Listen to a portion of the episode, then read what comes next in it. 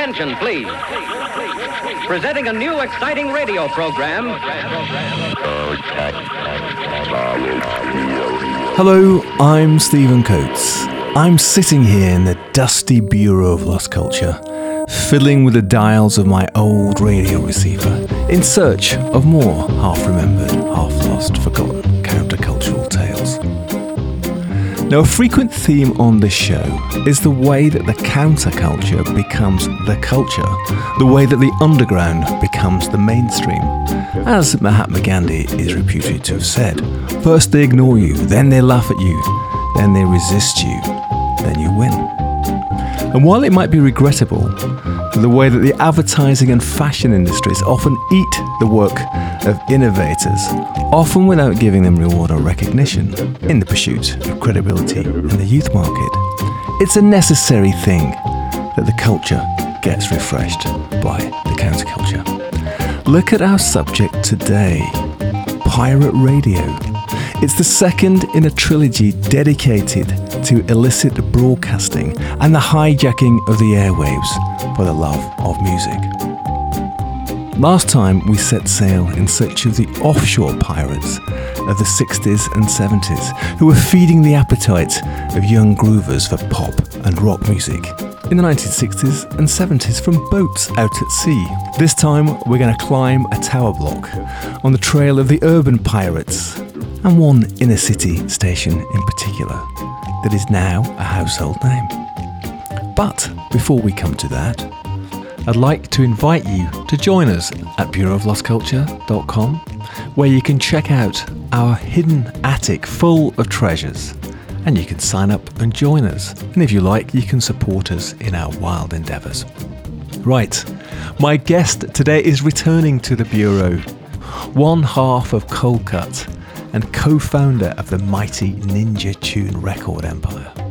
Some would say he needs a little introduction, but if he does, it says here that he's a veteran of eighties soul weekenders and warehouse parties such as Flim Flam.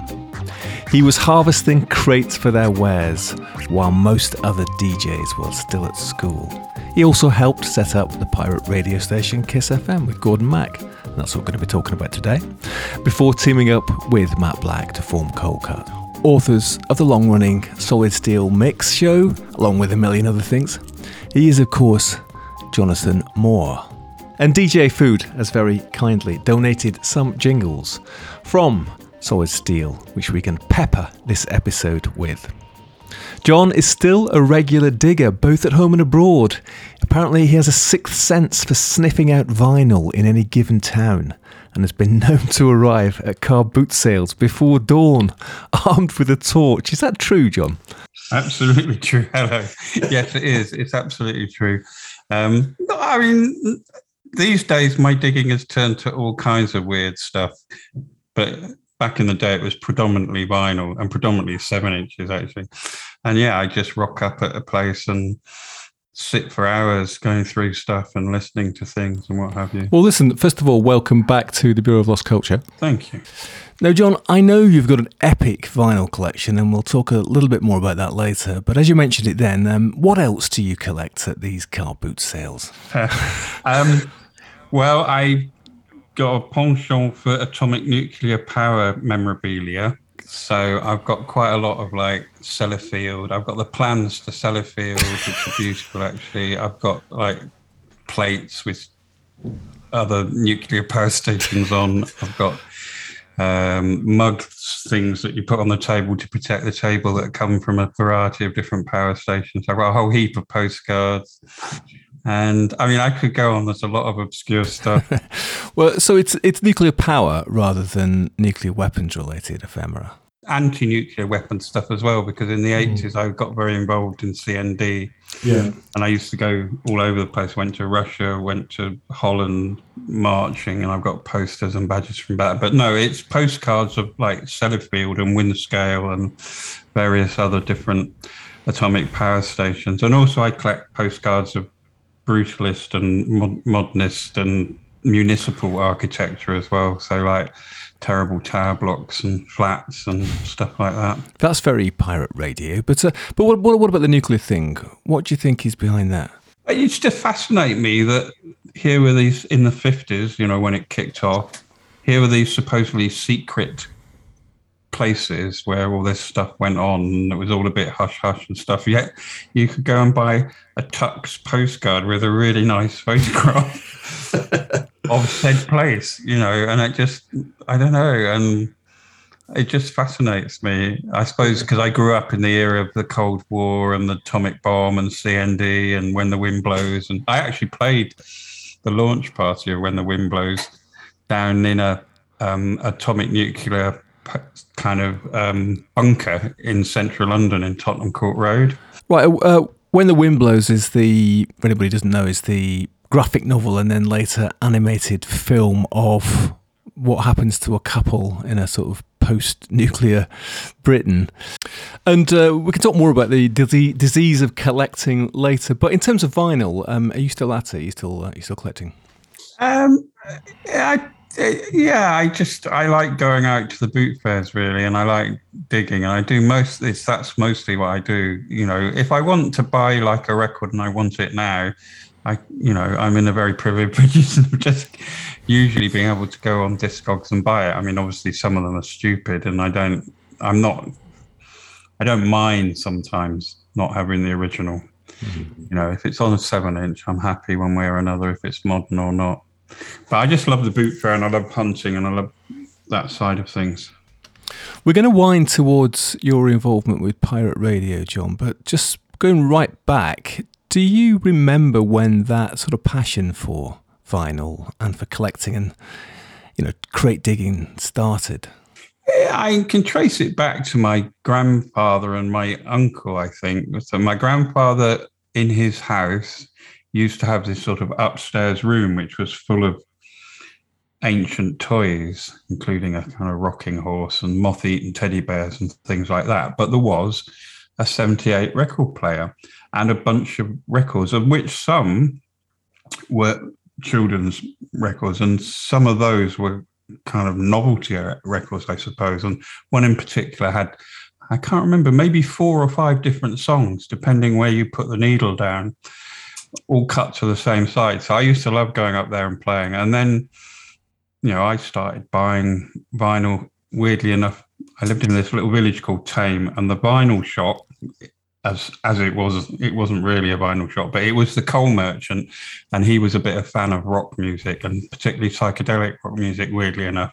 And so in there, he used to have like Jimi Hendrix L Ps and stuff like that, which you could also buy after you'd bought your bag of coal. So I used to buy seven inches from him. I got very jealous once because he had a standing order with some famous person that lived in a village nearby who bought the top ten every week. And uh, uh, that was it. And then my uncle lived in Lagos in Nigeria, and he knew that I liked records, and he started selling me weird, like, Nigerian high life records on, on Decca and beautiful sort of things from out of nowhere, just incredible music. So that, I think that kicked it off, that combined with my mad collecting thing. And you've, you know, you've had a whole life uh, involved with vinyl. Um, but what was the journey from that kid to, you know, working in, is it Reckless Records, I think, wasn't it, in the eighties? I went to art college, then I did some teacher training, and I did some teaching, and I kind of enjoyed it, but I didn't really enjoy the system very much and the politics of it. So I started doing part-time stuff and teaching part-time, or being a supply teacher. So I used to do a couple of days a week at Reckless. I just went in there and asked for a job, and I got one. I actually probably didn't earn any money as such. I just got paid in records, which was rather nice. But it was a centre, and, you know, loads of people came in and out, and that's where I got to know all of the London D Js, basically, who formed, you know, a lot of them formed the basis of Kiss F M, as it was become. So I was DJing at warehouse parties. I used to do this, The Meltdown. That was the first one, which was in Rotherhithe Street, ninety-nine Rotherhithe Street, in an old theatre, which had been a G L C, Greater London Council Theatre. And then when Thatcher came in, typical of the Tories, they slash and burn, but they don't quite often figure out what they've actually got. So this theatre that had been owned by the G L C and was, you know, space that you can rent and stuff, suddenly became sort of nobody's as such. So we, we just like, fuck it, okay. So we just put on loads of clubs and nights there with, um, it was a lot of fun. But I mean, what year was that then? So eighty-four, eighty-five. Right, so quite early on uh, for the warehouse parties. But and what was the culture in London that sort of, you know, brought you to that? Well, I used to go to various places like Kensington High Street, and you go to like Kensington Market where Jay Strongman, for example, had a store. What was it called? Rockers or something? I can't remember. You could go and buy like flappy leg trousers and James Dean style jackets and that sort of thing. And there'd be flyers for clubs and stuff. And it was fascinating. And, you know, they would say sometimes the kind of music. And so I started going to some of those. I fell into DJing just because I, by accident really, at college, we discovered that we could use some money from that union to put on parties. And I got irritated with other people kind of winding through cassettes going, I know that abertune's here somewhere. So I had a suitcase and, and a record player, and I just took over and did it. And then soon people started asking me, and then I started doing the warehouse parties alongside a lot of other people like Jay and Rob Day. And, you know, the Dirt Box was one of the best early ones. And so I thought, well, okay, I've got this space, let's do it. So we put on a party once a month. And um, it was actually on the way to that club. I was late and th- to... opened at midnight, and I was running a bit late getting stuff set up and what have you, and I took a cab from where I lived in Crystal Palace to Rotherhithe, and the cab driver was Gordon Mack. And he asked me what I was doing, and I said, I'm just going to warehouse party, I'm DJing there. And he was like, oh, okay, fine. So we had a long chat, and then he said, oh, I'm I'm working on Kiss. And I was like, oh, that's funny, because I knew this guy Nicky Holloway, and Nicky Holloway's been really successful at promoting and stuff. And he'd said to me, oh, I'm going to give up my show on Kiss because I'm just too busy. So Gordon said, you know, we might have a space, don't really know, you know, why don't you make a demo tape?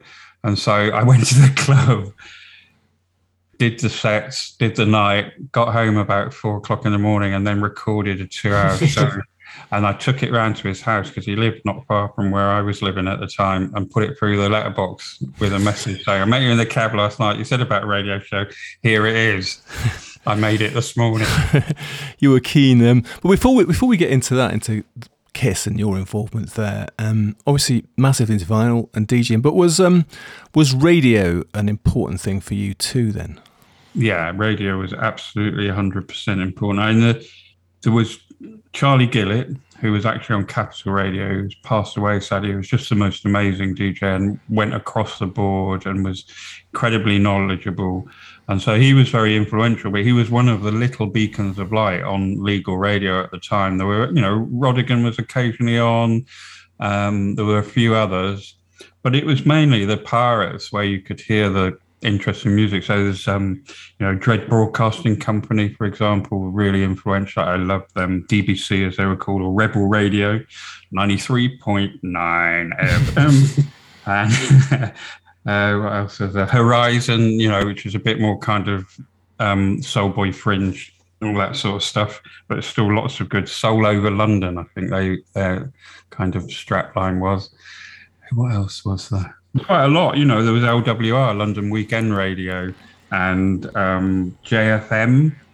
So a lot of those stations were the staple, like the early days. So, you know, you got obviously the nineteen sixties seafaring pirate mm. stations, Radio Caroline, et cetera, et cetera, Jackie, and they were more about playing pop music because the the the stations here were playing like light orchestra and shit like your mum and dad liked, and not some dirty rock and roll record or some psychedelic piece from America. So you got that, and then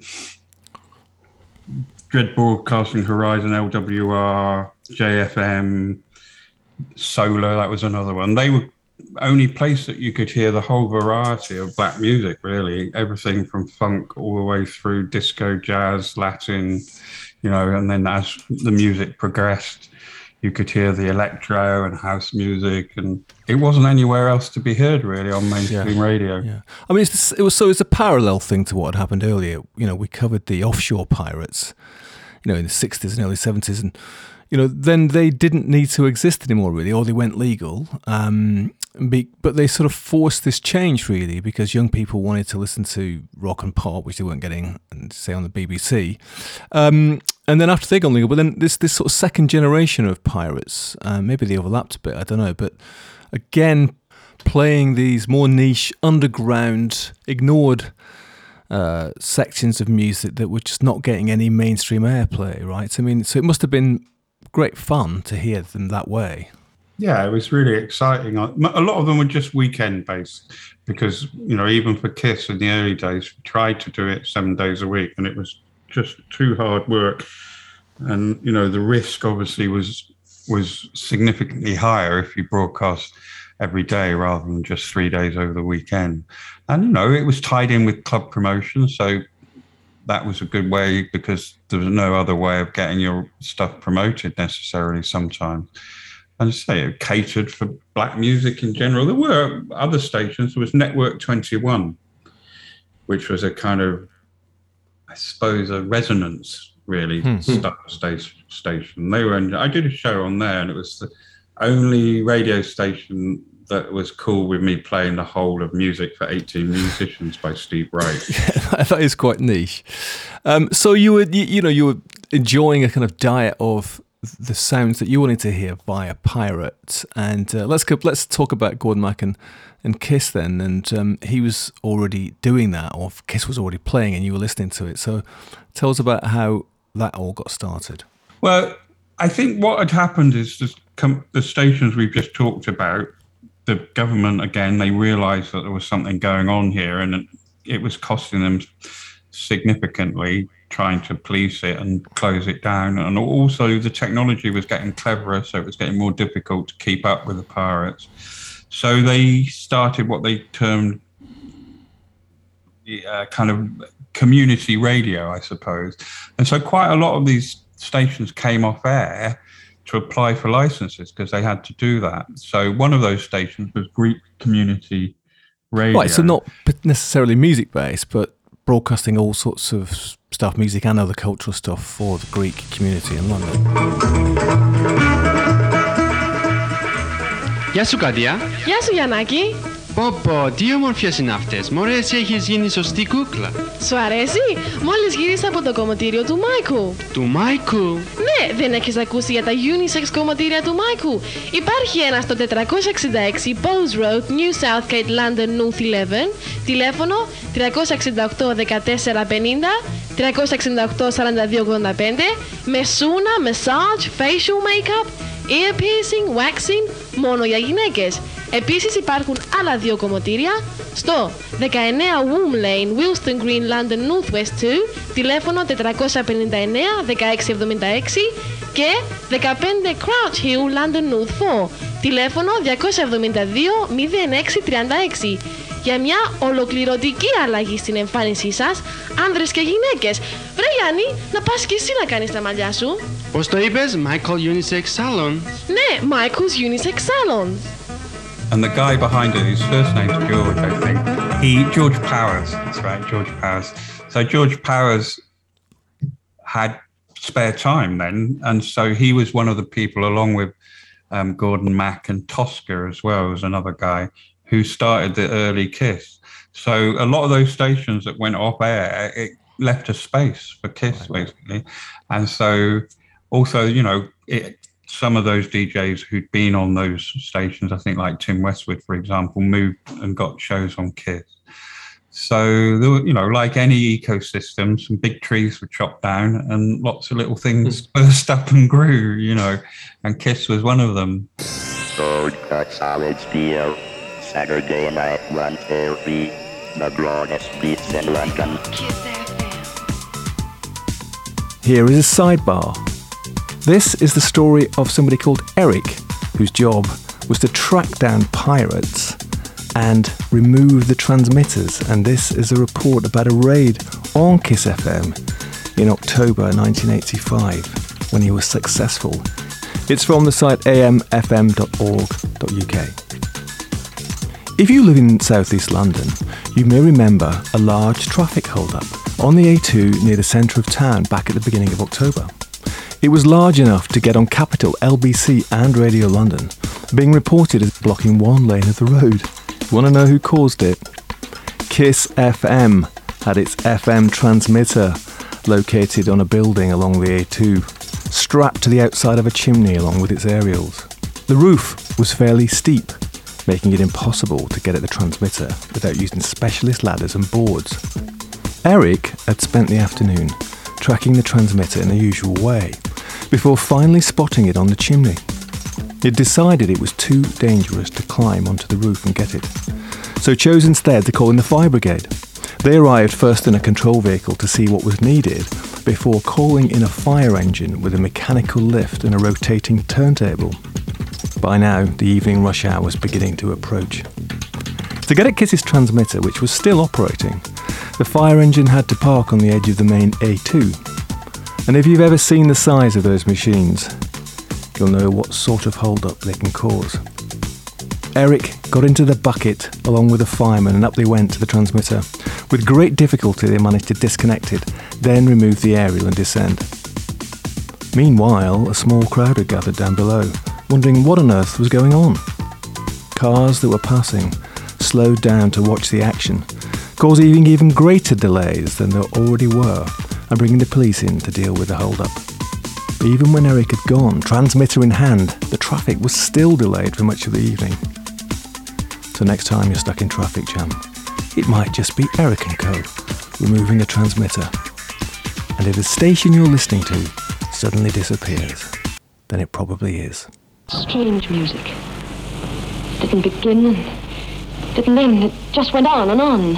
You are listening to Cold Cut, Kane Vadebo. I think what was really clever about Kiss was the, the engineer, Piers Easton, and he was a very clever man, and he invented this um, micro- microwave link so that the D T I couldn't, what they called, triangulate. So they couldn't work out where the single was coming from, so they couldn't raid the station and take it off. Right. The, the D T I is the Department of Trade and Industry, and they were the sort of government body that was policing this, policing the airwaves, and would close pirates down if they could locate where they were broadcasting from. Correct, yeah. The studio wouldn't be at the same place as the transmitter. You would send the signal from the studio to the transmitter so that they could take down your transmitter, but they wouldn't necessarily know where you were doing it from, so you wouldn't get caught yourself, right? Yeah, thing. You didn't want to lose your music, basically, because they had the right to confiscate all your records and all the studio equipment. And so that transmitter's easy to rebuild, you know, and fairly, not cheap, but, you know, fairly cheap compared to losing a whole turntables, all the rest of the kit and your records.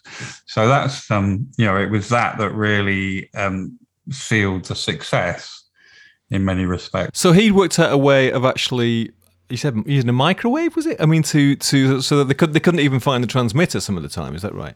Correct, yeah. It also protected you from other, other pirate stations as well, because there were some that, you know, would quite happily come and steal your your kit. And, you know, pirate by name, pirate by nature, it was it was a free-for-all. And that was, in some respects, the D T I did have some grounds for some of the issues that they were focused on. I suppose their case would be that you're unlicensed, though, you know, it's you, we can't control actually the content, but also you're taking up a bit of the airwaves, which might be used, the emergency services or something, right? But you're broadcasting on your particular uh, band, and other pirates, would they also be trying to get in on that band, or was it just more a case of if we if we find your gear and where you are, we're going to steal it? I mean, it does sound quite piratical. I mean, it, right? Yeah, I mean, they would kind of try and get a, sometimes they go for a, like a stronger signal and try and um, you know, shit all over your broadcast if they could. That was the way. I mean, it wasn't horrendous. It wasn't guns at dawn and all that shit, but there was definitely some shenanigans going on because, you know, it was in, it, that was it. It was the Wild West. For you, for Gordon Mack, for George from Greek Community Radio, what was the impetus? Was it the love of music? Was it the desire to just sort of be interacting with the community and be be anti-establishment and providing something which the The, the, the conventional culture wasn't providing? What was the motivation behind it? I think it was just, I mean, it sounds corny, but it was just to play music that we loved, that we didn't hear anywhere else, you know. And obviously there was other issues. For example, if you could, via the the medium of pirate radio, become legal like Kiss did, you know, that's a significant business success potentially. And, you know, as you, it has been for Kiss. So it was the excitement of that, of being able to play out the music that you loved, that, you know, you'd found, and um, to sort of share that out with a community of people who were digging it as well. Yeah. I, you know, you didn't actually know when you're broadcasting whether anybody was listening or not, but, you know, you just hope that they were. And actually, it, eventually we realised they were, because Gordon, um, you know, started getting letters. We started getting letters, and we were like, oh, you know, we got a letter or two. And then we looked up, like, how many letters, say, Radio One got, and we realised that we were getting a, a good chunk of stuff, more than some of the radio B B C stations at the time. And then when we did gigs, so, you know, the significant number of people came. In fact, it got a bit dodgy at, towards the sort of end before Kiss came off air. Too many people turning up to too small a venue. Well, listen, let me take you back to that morning when you'd put your mixtape through Gordon Mack's letterbox, and obviously he played it and then got back to you and said, you're in. And then what was your first day at Kiss like then? I mean, can you remember it? At that point, it was in the Walworth Road. And so it was in the basement of a decorating shop that was o- open, like, I think, kind of, well, it was, it just sold everything, basically, this shop. And I think it was a relative of Gordon's or something. And so they built a studio room and hidden it in the basement of this um, place in the Woolworth Road.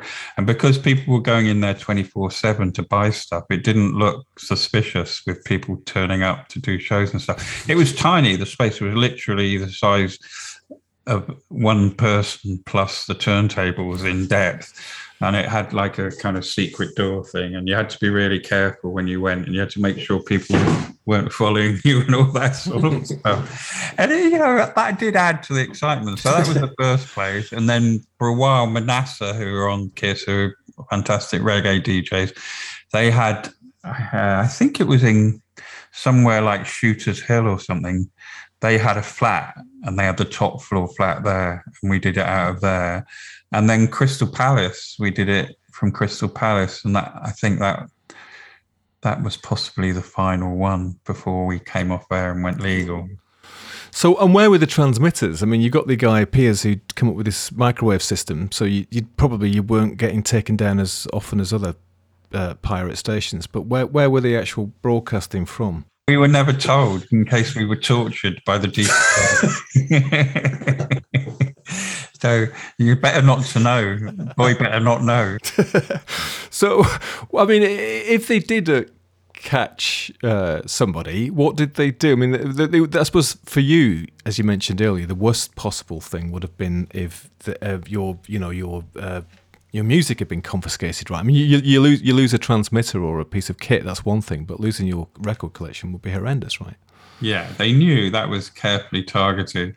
I, you know, I think there was like ridiculous. I mean, maybe I'm misremembering this, but five grand fine springs to mind, and potentially five years in prison and stuff like that. So, you know, it could have been quite serious, but, you know, they could see that we were getting a lot of love and attention. So it would have been it would have been an unpopular arrest, wouldn't it, as well? And bang, banging somebody up for playing music that people love is um, sounds a bit like the Soviet Union. Yeah, and they started to realise, like all governments do, and particularly Tory governments, that there was some money to be made there in this emerging market. So, you know, let's try and get in there and and and apportion it up. And having maintained, as you said, for a long time that pirate radios interfered with the Um, ambulance service band and the police service band, all of a sudden this extra capacity was made available for a price, and you had to bid on it. So, you know, that was a, in the nineteen nineties, that was the last. I don't think there's been any legislation since then. Mash up the beats on Solid Steel. Don't forget, thirty days to go, and Kiss is going up here looking for legalisation, so don't forget to support us, Kiss ninety-four F M, and we'll be back loud and proud and legal.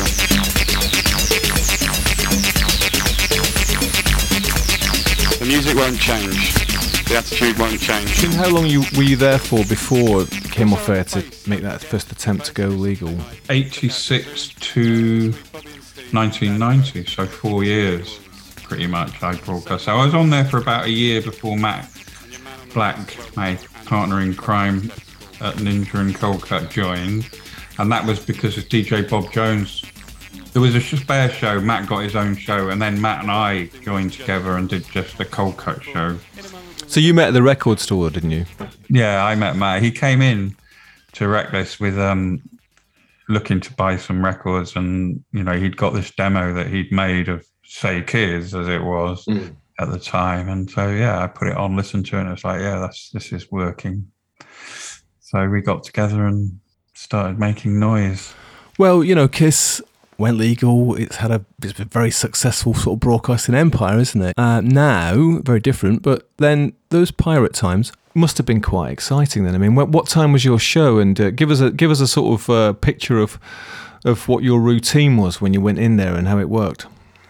Well, my show when I was doing the Meltdown Party was on a Saturday afternoon from three till five, I think. And I so I was on after Norman Jay. It's just great. Just go buy loads of records during the week and then just rock up with a bag of stuff and play it. And that was it, you know, and it was a lot of fun. And um, then we start, we had meetings with all the D Js as well, which was great fun. So it's a very multicultural, broad range of blokes mainly, but some women, but it, you know, that, that has changed as well. But it was great, you know, lots, everything from Uh, uh, um, you know, working class all the way through to a lord. Who is the lord?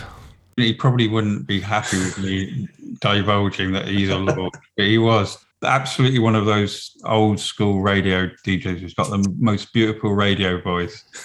And he is aristocracy, but he gave it up to buy music, and he's complete like fanatic about soul music and stuff. From, you know, his sixties. He'd been broadcasting for years, but he had a spot on Kiss, and he was just wonderful. The Lord Who Became a Pirate, that's a great story. Um, but just like the offshore pirates, a lot of D Js and broadcasters who went on to, you know, be, you know, mainstream and big successes actually started off in the pirate pirate world. And it was the same for you guys, wasn't it, really, actually? I mean, you know, there's a lot of the people, Trevor Nelson, Norman Jay, you know, you and Matt, Danny, Danny Rampling, you know, uh, all these people started off in the pirate world. No, it's fascinating. Interesting fact, Danny Rampling plastered the ceiling of my first flat. Have you reminded him of that? But I'm very tempted to these days. I mean, we were talking earlier about this theme of the culture being continually refreshed, being dependent in a way on the counterculture. And, you know, pirate radio was or is maybe the counterculture of broadcasting, right? But but in terms of the mainstream musical culture, it had a massive effect, right? Because those genres that you were talking about, um, that you just could not hear on the mainstream broadcasters, um, particularly maybe electronic music, you know, you might only hear it at parties um, and those illegal raves and stuff. And it gave a voice to it, which had a huge impact, right? Yeah, absolutely. I mean, we wouldn't have had our hits, I don't think, with, for example, Doctoring the House, if it wasn't for pirate radio, particularly actually up north, because, you know, I we I knew at the time, I can't remember the name of it, but there was several really good stations in Sheffield, for example. And, you know, it got played a lot there and Manchester and various other places. And so, you know, that whole dance music, Bomb the Bass, Us, S Express, Soul to Soul, all of those people, you know, the pirate stations, that was essential to our careers. It wouldn't have, I, you know, it wouldn't have happened in the way that it coalesced without Kiss as a sort of focus point for that, really. How did you be in community with those other stations? I mean, how did it work? You knew each other through, because you did met at live events and parties and stuff? Was that how it worked? Or you just meet, or you'd meet at the record shop, you know, mm-hmm. and at parties, at other places. So you just knew a lot of people, really, you know, on the scene, as it were. You mentioned earlier getting letters, because of course, you know, it was pre-internet. In fact, I guess it was pre-mobile phone, wasn't it, at the beginning as well? So you're getting feedback from the listeners, from the people who are tuning in via letter. That's amazing. That is old school, isn't it? Yeah, postcards, lots of postcards. I've still got some somewhere stashed in a, in our storage. And we used to get a lot of letters from prisoners, you know, because they were allowed to listen to the radio. And so it was an escape for them. So, and we used to do sometimes, Matt and I, we do these two-hour shows where we persuade, even though it was a pirate, there was still adverts, you know, for various different raves and nights and what have you, and dreadful beers and things like that. Hair products and a real range of stuff. It's such a wonderful sort of slice of life, really, if you go back and listen to those things. Hello, Shell. What do you want to do tonight? I don't know. Nothing on T V worth watching. How's about getting a video and watching that? Yeah, but we ain't got nothing to watch. Don't matter, I'll pop down to the video box and get a film. Yeah, but won't it be closed by now? No, they're open six days a week till eight thirty and six o'clock on Sundays. All right, then where is it? It's at three eighty-four Kingsland High Road, Dalston E eight. You know, just opposite the Rice and Peas. What, three eighty-four Kingsland High Road, Dalston E eight? Is the membership free? Yeah, videos for one pound. It's weird in retrospect that... You know, I'm really nostalgic about it. At the time, it was just, that was it. That was, it was an ad for something that you knew was yeah, going on. I was very interested by this thing about prisoners writing to you. What were they, what were they saying? What were they asking for? They loved the fact, well, actually, what I was saying is we used to do these shows without ads occasionally. So we could get a two-hour show and Gordon would shift the ads into somebody else's show. And so we could just to, do what we used to call a, a sphinx, alien sphinx. So we just do two hours, no talking, loads of weird noises. I mean, pretty stoned, off your box kind of stuff, you know, smoke some weed and make some noise with effects and records and stuff. And so, you know, we'd prepare mixes in our studio and what have you. And I think it, for that, for those people who were locked in a little room, it was two hours of escape. Right, right. Into a completely bonkers world. So what about the economy of it? Obviously, it's powered by love, love of music, and the the, the whole the whole energy of being in part of that underground scene. But was there an economy? I mean, uh, you you ran ads, ads, so you had to run sort of odd ads for hair products and the stuff in the middle of your set. Yeah, you know, it was like any other business, really. You, you know, it was finding its feet and charging and finding its place in the market, so to speak. And so actually none of the D Js were paid when it started. And ten of us put a hundred pounds in to help it go. And we, we were like the founder, not the founders, but the founders of that sort of stage when it went, when it started to step up and get more serious. So, you know, I was actually a shareholder in Kiss F M, which was right nice. In the end, it did pay some dividends um, before it all got went commercial and what have you. And part of, unknowingly, we did something that was actually quite clever. At the time, we wanted to protect the station against sort of being playlisted. In when you set up a company, you can have these things called the Articles of Association. And to change those is quite difficult.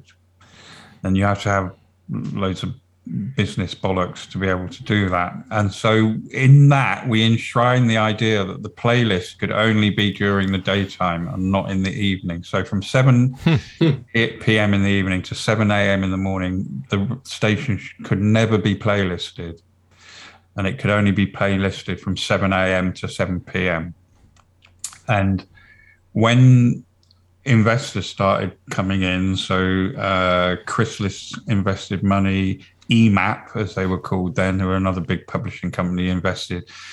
None of them could force on us for quite a long time a change to the programming because of what they needed our agreement as the as the shareholders of the company. Even though they owned shares, even though our shares were minuscule, it meant without our agreement, they couldn't do that. Eventually, they had to offer us some money to, to give in. And you, we could see what was happening. You know, it would it would eventually become what it has become, which is a commercial playlisted radio station. Right, right. Um, um, but we managed through virtue of trying to protect the um, the play, the what music was played on the station. We actually increased the value of our shares significantly. Sort of... Uh... Guerrilla capitalism. Yeah. Um, uh, how did you feel about it going, you know, first of all, going legitimate, you know, the year off air or whatever it was, and then getting the license? And, you know, that must have been exciting and as well as a bit odd as well, was it for you? Yeah, it was. I it was amazing that we actually managed to get there and get a license. And there was quite a lot of craziness behind the scenes that led to that, really. So, for example, um, a few of us would go to fr- the Friends meeting house near the Houses of Parliament and meet various M Ps and lobby them about, you know, because we knew that that was a way to to get influence. So I met A, a peculiar range of rather unsavoury Tories and um, rather beery, smoke-smelling Labour people and some wishy-washy Liberals and what have you. And we just ranted on at them about how brilliant it would be if, you know, there's be lots of money to be made. It would be really good for the economy and blah, blah, blah. Mm. Keep young people off the streets, la, la, la, la, la, la. So we did a load of that. And also, the Evening Standard ran a competition every year to vote for various things in London. And one of those years, it was favourite radio station. And they hadn't mm. obviously figured that pirate might figure in this. So when we found out, um, we just went out and bought, I think we bought like eight hundred copies of the Evening Standard to pay for it in those days. And we all filled it in. And there was no like... So we put it in and we won. Excellent. And so we got voted the best pirate, best radio station in London.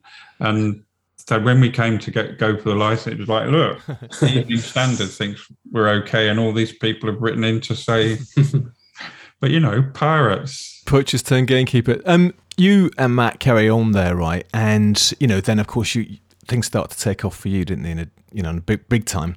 And then... You left. Did you leave because things were just getting too busy for you, or was it because as it was becoming more commercial and moving towards the mainstream, you know, you, there was less interest for you in Kiss? Yeah, I mean, it was it, it was a classic case of what happens to a significant amount of companies and artistic ventures is that they become very successful, they get investors, they get bought out, and then they get changed. And that, I could see that that was happening to Kiss. We were... Originally, we did one a.m. to three a.m. Saturday night.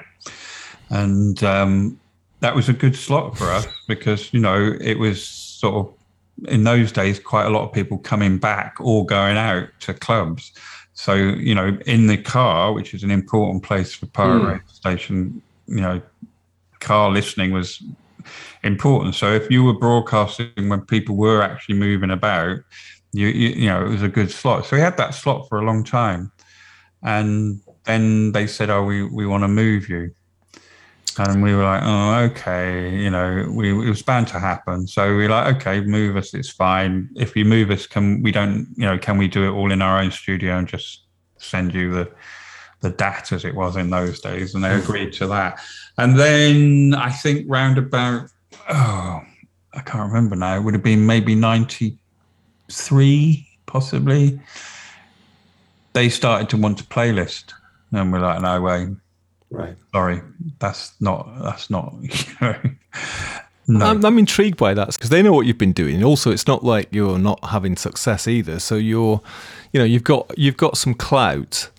So how does the conversation go when they want you to include certain tracks? It's or- typical. The thing is that the people that aren't the D Js, who are actually very important to radio, who make up all the various bodies that make it go on air, sell all the advertising, do all those kind of things, there's a turnover of those people. So the station manager might not be the person that you grew up with on the Pirates. They may have moved on and got a better job somewhere else. And this station manager is the third or fourth station manager since you started. So that kind of emotional connection, which can keep things glued together, is no longer that strong a bond. So it's easier for those people to go, okay, guys, you know, wonderful show. Do you think you could do like one in five from the playlist? And we're like, nope. So we left and we actually got offered a gig on B B C London So we started doing that, and, you know, similar thing happened there. Eventually they wanted control. So you cut loose. So uh, I wanted to talk about something else. Um, you mentioned it earlier, um, John, which is Network twenty-one. And I was quite intrigued by that because as well as a, it was a radio station, but it was also a pirate T V station. Is that right? That's right. Whether they actually ever broadcast or not is an interesting question.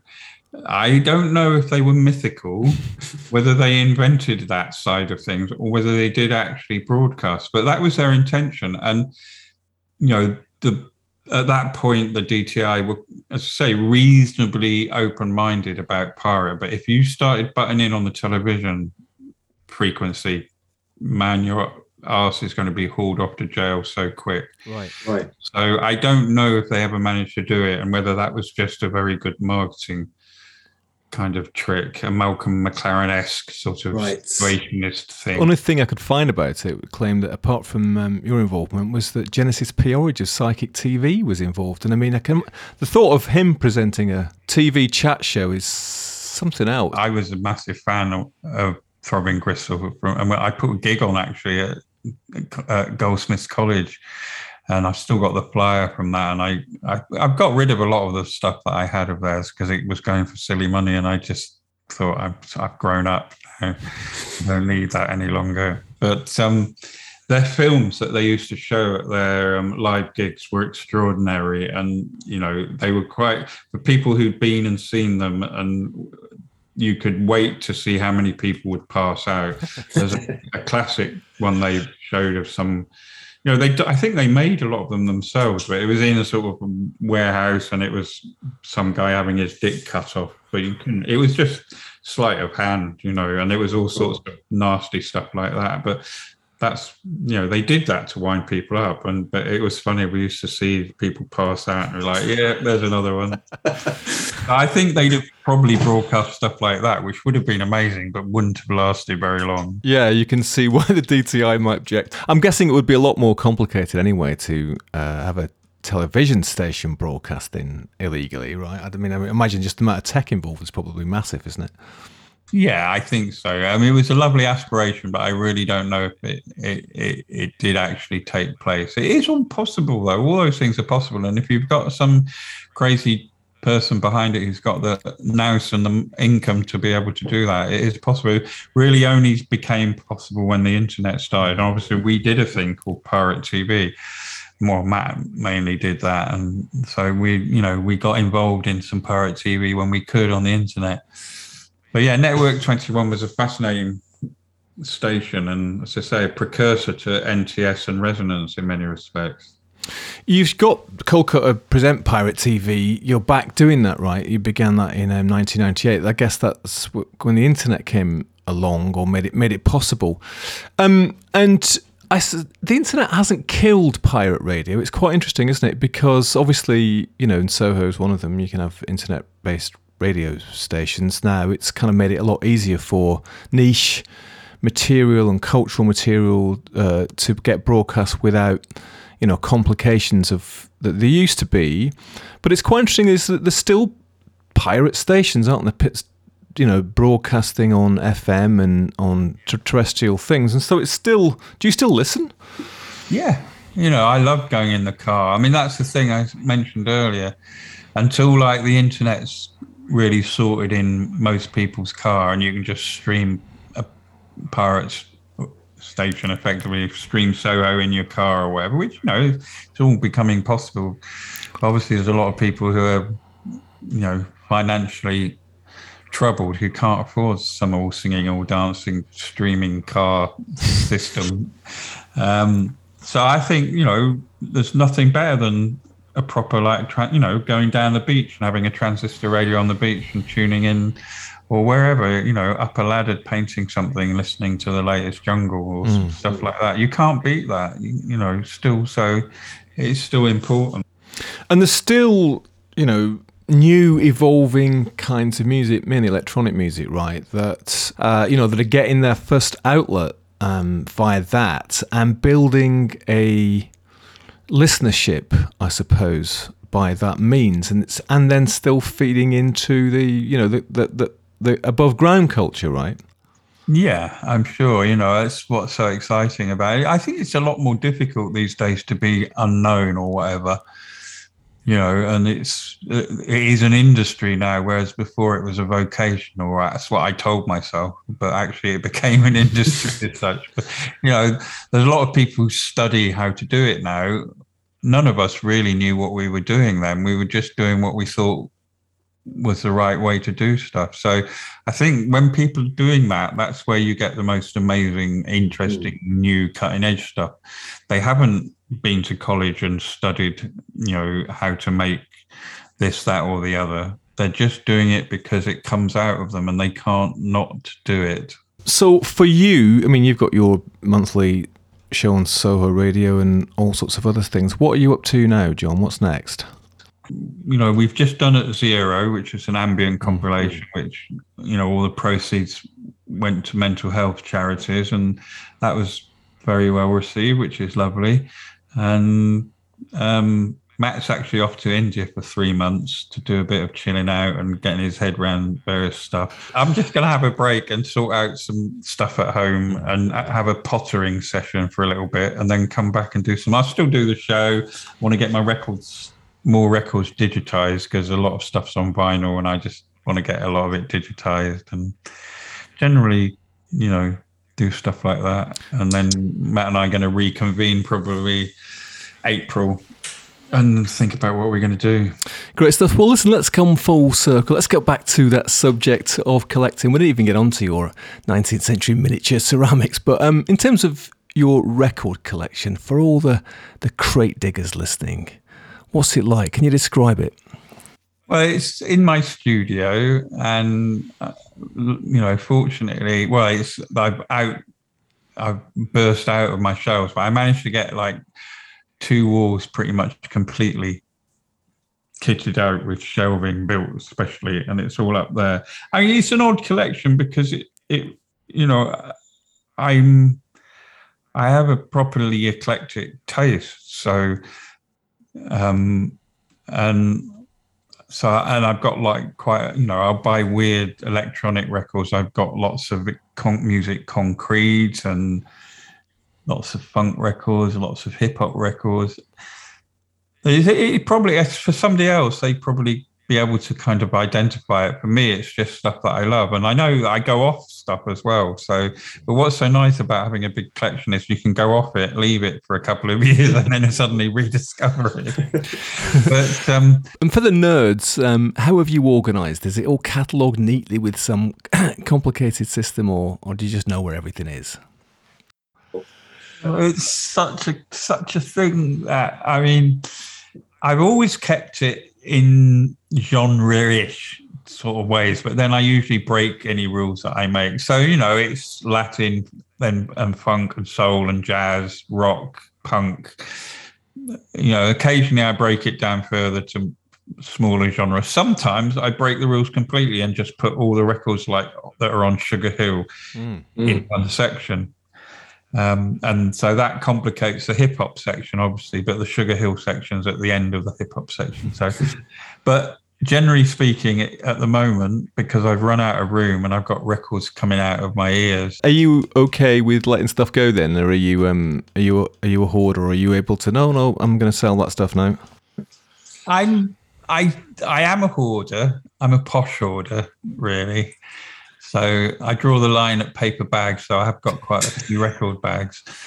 Um, um, but I will, I, I had a big old call because I used to have like the D J copy, the white label, the release copy. And so a few years ago, I had a massive cull and got rid of like, every, you know, a bunch of stuff like that. And then compilations, I've got, I had a lot of compilations, and you know, once they became available digital, there's no point in carrying an album with one track that you like to a club, really. So a lot of those have gone. But I, I struggle to get rid of stuff, you know.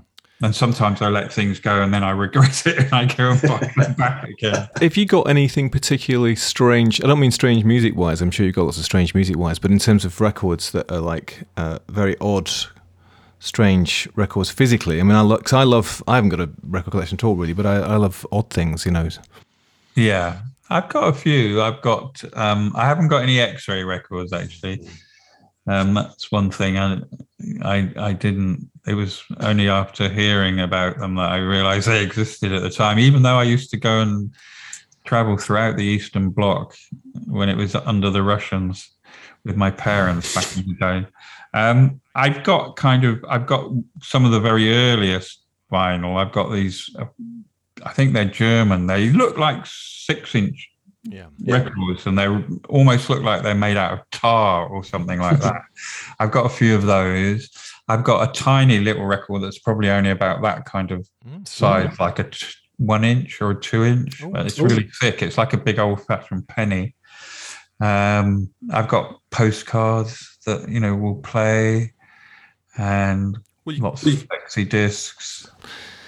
You can combine your love of uh, brutalist buildings with um, musical postcards, because I've got a couple of those actually with strange kind of sixties buildings on them. With uh, it's just that when you play the music, it's always like some weird sort of orchestral waltz. Yeah. But I sort of gave up with those because they were, you know, you could buy a lot of them. Mm. I used to go to Amsterdam quite a lot back in the eighties, and you, they had amazing record shops there, and I bought shitloads of those type of records. Um, You know, I've got some three inches. I've got some other weird types. Like I said, I haven't got one of those ones that my grandfather had, which was a seventy-eight that would play five different tunes on one side, which is amazing. Good. Well, listen, John, we have got to the end. I want to thank you uh, for coming back to the Bureau of Lost Culture to tell us about your life sailing the airwaves as a pirate. And um, I'm sure thinking back on it, it must have been a very exciting time, right? Oh, it was amazing. Yeah, the thing is, when you're there and you're doing it, you you, you know, often you don't realise. I mean, you sort of know it's exciting, but you don't sometimes realise that, you know, thirty-odd years later, you, you've made some sort of history, even if it's only a minuscule thing. It's kind of weird, but it was just what we wanted to do, and we were desperate to do it. We wanted to party. We wanted to have a good time. We wanted... play interesting music, and you know the racism of London clubs led also to that alternative scene, so you know that was an important part of it, and the and the fact that this was a bunch of people from all different backgrounds and mm. races and creeds, which was really important. You know, we'd argue and we'd fall out and all the rest of it, but it was a truly interesting experience. Jonathan Moore, thanks very much for coming to the Bureau of Lost Culture. Brilliant, thank you very much, Stephen. Pirate John Moore, such good value. You can check out his show here on Soho Radio two, and of course all the other stuff that he does. I'll put links in the show notes. Thanks too to the pirate archive dot net and a m f m dot org dot u k. Great resources for some of the sounds that you heard and other stories and info about Kiss and the other pirates. We have one more show in our trilogy on Pirate Radio with Sarah Coleman and Lee Adams telling us their tales of daring do up in the Midlands, climbing up water towers, hiding from the police, all sorts of monkey business. And looking forward to that. Thank you to you for listening. Do come and join us at bureau of lost culture dot com, or leave us a review somewhere, or tell your mum. She might find it interesting too. We will see you or hear you next time on the Bureau of Lost Culture. This episode was sponsored by the artist known as The Real Tuesday Weld, w w w dot tuesday weld dot com. And this is their track, I Awoke and Found I Was Dreaming, from their upcoming album, Dreams.